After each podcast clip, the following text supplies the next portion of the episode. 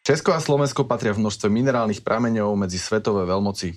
V minerálnych vodách sa kúpeme, liečíme sa nimi, využívame ich na kozmetické účely, no v neposlednom rade ich v našom regióne veľmi radi pijeme. My sa dnes zameriame práve na ich konzumáciu, na to, aké benefity nám vedia minerálky priniesť a tiež na to, aké rizika môžu prinášať e, pri nesprávnom výbere.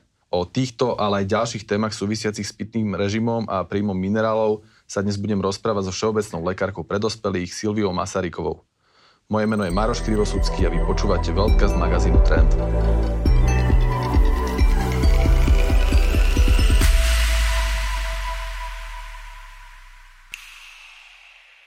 Tento podcast vám prináša prírodná minerálna voda magnézia. Silvia, mnohí naši posluchači možno nevedia, ale minerálnym vodám sa venuje samostatný vedný odbor balneológia vieme si približiť, čomu sa približne, uh, respektíve nie približne, ale čomu sa presne balneológia venuje? Balneológia je vedný odbor, ktorý sa zaoberá využívaním prírodných zdrojov na ľudské zdravie. Využíva pritom minerálne vody, liečivé vody na obnovu a zlepšenie zdravia človeka. OK. My už sme sa dnes o tom aj rozprávali, ale aj ty ako všeobecný lekár návrhy na kúpeľnú liečbu vypisuješ tiež. Na aké ochorenia sa zvyknú využívať takéto kúpeľné liečby, respektíve zvyknú sa predpisovať aj mladším ľuďom alebo skôr len seniorom? A existuje indikačný zoznam kúpeľnej liečby, kde sú presne dané diagnózy, ak chce ísť pacient na kúpeľnú liečbu hradenú teda cez poisťovňu. Tieto návrhy môže vypisovať špecialista alebo teda aj všeobecný lekár. Dáva sa to na schválenie zdravotnej poisťovni. A následne, ak je teda žiadosť schválená, pacient splňa podmienky kúpeľnej liečby, pred vstupom je vyšetrený lekárom, fyziatrom, ktorý určí, aké procedúry bude pacient v rámci kúpeľnej liečby podstupovať. A o aké ochorenie sa napríklad jedná? A môže ísť teda o ochorenia buď nejakého pohybového systému, dýchacie ťažkosti. Máme pacientov po úrazoch, po cievných príhodách, so zažívacími ťažkosťami, reumatologickými ťažkosťami široké spektrum. Na Slovensku sa dá je teda využíva tá kúpeľná liečba na široké spektrum ochorení. A teda aj pri mladších ľuďoch? Alebo sú to skôr vo väčšej miere tí seniori, respektíve starší ľudia? Závisí to teda od základnej diagnóze. Nie, to, nie sú to vždy len starí ľudia, sú to pacienti, ktorí sú aj povedzme po úrazoch, po autonehodách, takže tam môžu byť tí pacienti aj mladší. Jasné. Uh, teraz k tej konzumácii. Uh, predsa len s tou sa stretávajú ľudia častejšie.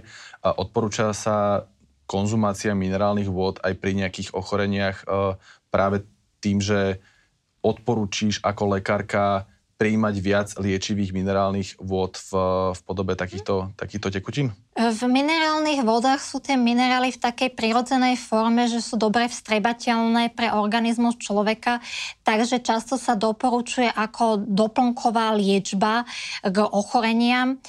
Môže ísť konkrétne napríklad e, pri diabetikoch je dobré doplňať si hladiny a hodnoty magnézia, z prírodných minerálnych vôd, pretože magnézium ovplyvňuje metabolizmus inzulínu, ktorý sa vlastne podiela na metabolizme cukrov a títo diabetici majú tieto metabolizmy narušené. Uh-huh. Okrem toho sa uh, doporučuje pitie takýchto minerálnych vôd, ktoré sú slabo alebo stredne mineralizované aj pacientom s vysokým tlakom a hlavne teda uh, s obsahom Eh, horčíka, lebo to pôsobí ako prirodzený prostriedok, doplnok liečby na znižovanie tlaku. Samozrejme, nenahrádza to liečiva, ktoré majú predpísané. Jasné. A okrem toho sa to používa aj pri pacientoch, ktorí majú nejaké ťažkosti urologického charakteru alebo na do, doplnenie magnézia ľudí s nespavosťou? Uh, jasné. Uh, to sú tie liečivé nejaké vody. Uh, aké vody sú vhodné na takú pravidelnú konzumáciu, dajme tomu, že až denného charakteru? A denne sa môžu doplňať slabo a stredne mineralizované vody. Pacienti s ochorením obličiek by si mali dávať pozor a hlavne teda na obsah tých minerálov. Je dobré prečítať si tú etiketu, pozrieť si to zloženie. A títo pacienti by sa mali vyhýbať aj e, minerálnym vodám s oxidom uhličitým. Čo ešte ďalšie by si sledovala na tej zadnej časti etikety? Aj keď sa rozprávame o tých o tých denne konzumovateľných minerálkach, ale aj keď sa napríklad rozprávame o nejakých možno športových výkonoch, respektíve naozaj tých vodách, kde sa chceme zamerať na konkrétny príjem nejakých minerálov. Na dennú konzumáciu sú dôležité minerálne vody, ktoré obsahujú nižší obsah sodíka.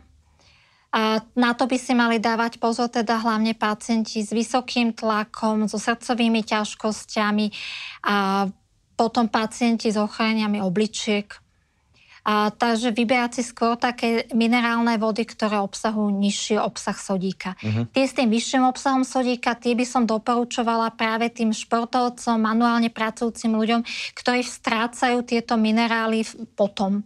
Takže potrebujú si ich aj doplňať a lepšie takto v tej prirodzenej forme. O, ty už si to trošku aj načrtla. Ľudia sa často obávajú toho, že či sú minerály z práve z takýchto tekutých minerálnych vôd, že či sú dobre spracovateľné, a respektíve aj ja často dostávam otázku, že či si na niečo ďalšie ešte dávať pri konzumácii takýchto minerálnych vod pozor, že či je tam nejaký problém s kombináciou s nejakými inými vitamínmi, minerálmi, respektíve, že či naozaj sú nejaké ďalšie špecifika, ktoré majú minerálky a mhm. ktoré, na ktoré ty občas aj odporúčíš, respektíve upozorníš tých pacientov, že, že na čo si dať pozor. Tá vstrebateľnosť tých minerálov z minerálnych vôd je veľmi vysoká, lebo sa tam nachádzajú v takej tej prirodzenej, telu prirodzenej forme.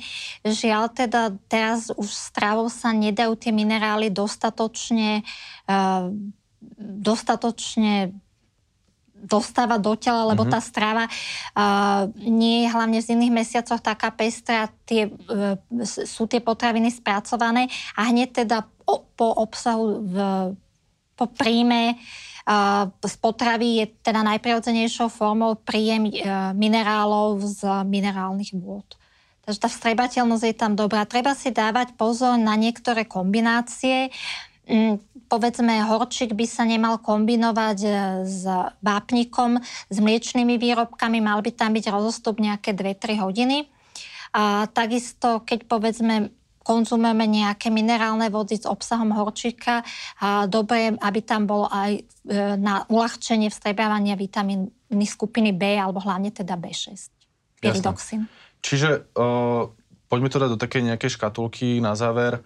Minerálne vody teda áno, pokiaľ sú jemne respektíve stredne mineralizované a doplňať to počas dňa, respektíve tými minerálnymi vodami môžeme doplňať tú bežnú konzumáciu vody a bežnú konzumáciu možno nejakých bylinkových nesladených čajov a ten vyvážený pitný režim a zároveň dostatočný príjem minerálov uh, si zabezpečíme už len z takejto bežnej stravy, pričom doplnky výživy potom môžu uh, byť až úplne sekundárne. Áno, to je, keď sú nejaké zvýšené nároky na organizmus, tak vtedy by som volila doplnky výživy. Super. Tak potom nejakú minerálku si teda môžem skúpiť rovno aj teraz. Ďakujem. O tejto a iných wellbeing témach z oblasti medicíny a zdravého životného štýlu sa môžete dozvedieť viac aj na prednáškach, workshopoch či diagnostikách na dňoch zdravia vo vašej firme. Pre viac informácií klikajte na whealth.sk.